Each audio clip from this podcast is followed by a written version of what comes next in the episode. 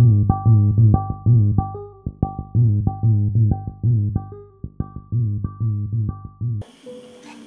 ഞാനൊരു Latin American കഥ പറഞ്ഞു തരാം.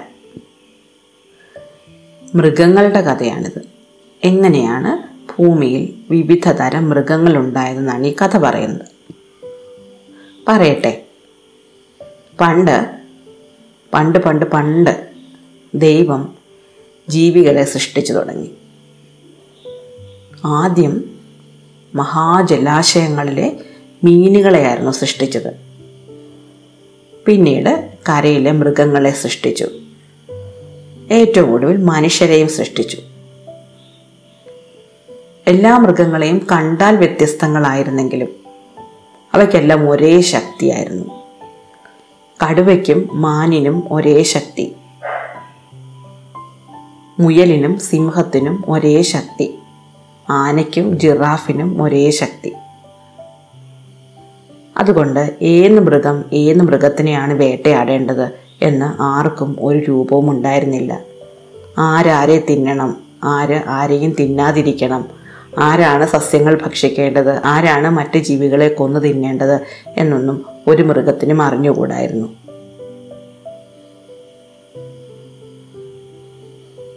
എല്ലാ മൃഗങ്ങളെയും സൃഷ്ടിച്ചതിന് ശേഷം ദൈവം അവരുടെ ഒരു വലിയ സഭ വിളിച്ചു ചേർത്തു.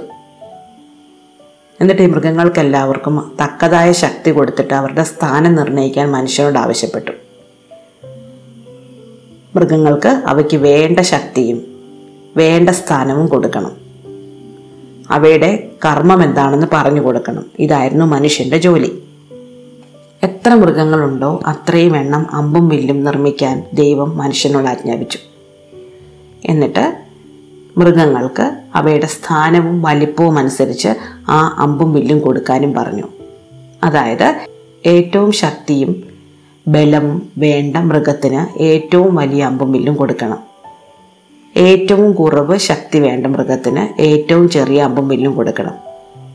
അങ്ങനെ അവർക്ക് കിട്ടുന്ന അമ്പിന്റെയും വില്ലിന്റെയും വലിപ്പത്തിനനുസരിച്ച് അവരുടെ ശക്തി നിശ്ചയിക്കപ്പെടും. എല്ലാ മൃഗങ്ങൾക്കും ഈ തീരുമാനം സ്വീകാര്യമായിരുന്നു. മനുഷ്യൻ ഇങ്ങനെ ഒരു കർമ്മം ചെയ്യുന്നതിന് മുമ്പ് ഒന്ന് പ്രാർത്ഥിക്കുകയും തയ്യാറെടുക്കുകയും വേണ്ടതിനാൽ പിറ്റേന്ന് രാവിലെ മൃഗങ്ങളെ വന്ന് കണ്ടുകൊള്ളാം എന്ന് പറഞ്ഞു. മനുഷ്യന് ഇത്രയധികം അമ്പുകളും വില്ലുകളും തയ്യാറാക്കുകയും വേണമായിരുന്നു. എല്ലാ മൃഗങ്ങളും അവരവരുടെ വാസസ്ഥലങ്ങളിലേക്ക് പോയി. തൊട്ടടുത്ത ദിവസം കാത്തിരിക്കാൻ തുടങ്ങി. പിറ്റേന്ന് രാവിലെയാണ് അവർക്ക് അവരുടേതായ സ്ഥാനമാനങ്ങൾ കിട്ടുന്നത്.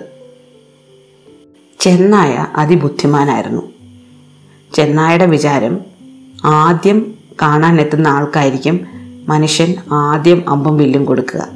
അതുകൊണ്ട് തനിക്ക് ആദ്യം ചെല്ലണം. ആദ്യം ചെല്ലുമ്പോൾ മനുഷ്യൻ ഏറ്റവും വലിയ അമ്പും വില്ലും തനിക്ക് തന്നെ തരും. താൻ ഏറ്റവും ശക്തനായ മൃഗമായി തീരും. ഏറ്റവും ശക്തനായ മൃഗമായി തീർന്നാൽ ആരെ വേണമെങ്കിലും കൊന്നു തിന്നാം. എന്ത് വേണമെങ്കിലും ചെയ്യാം. എല്ലാവരും ബഹുമാനിക്കും. മൃഗങ്ങളുടെ രാജാവായി തീരാൻ പറ്റും.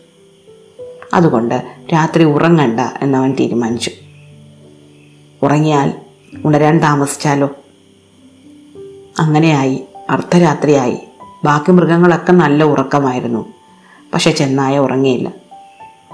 കുറേ കഴിഞ്ഞപ്പോൾ ഉറക്കം വന്നു തുടങ്ങി. കണ്ണ് തൂങ്ങി തുടങ്ങി.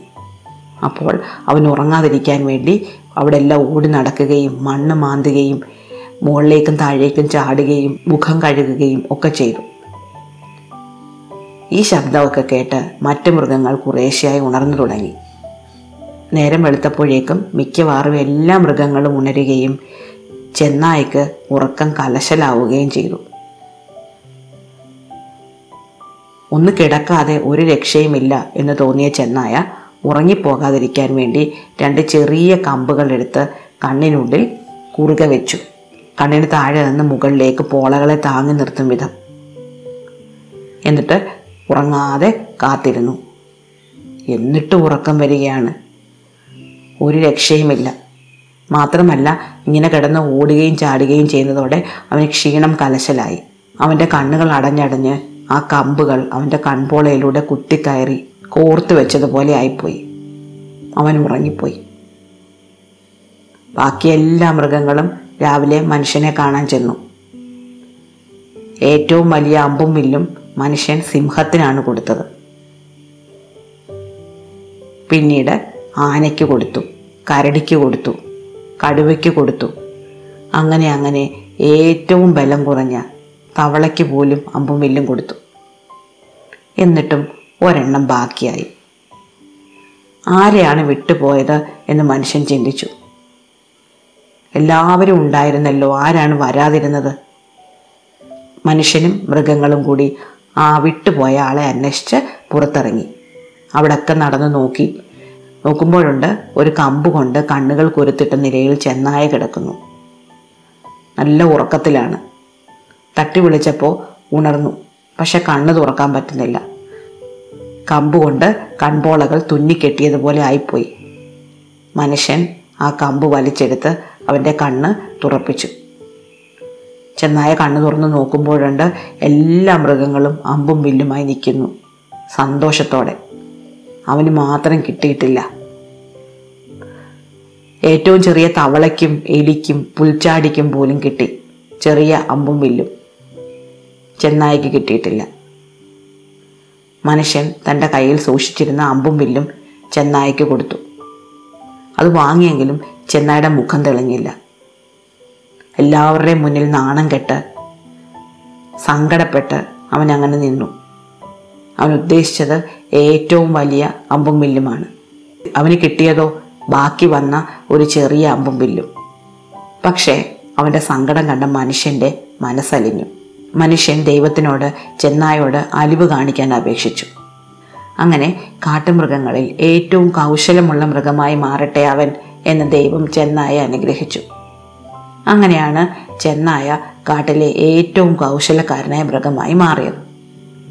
ഇഷ്ടമായ കഥ? അടുത്ത കഥ അടുത്ത ദിവസം.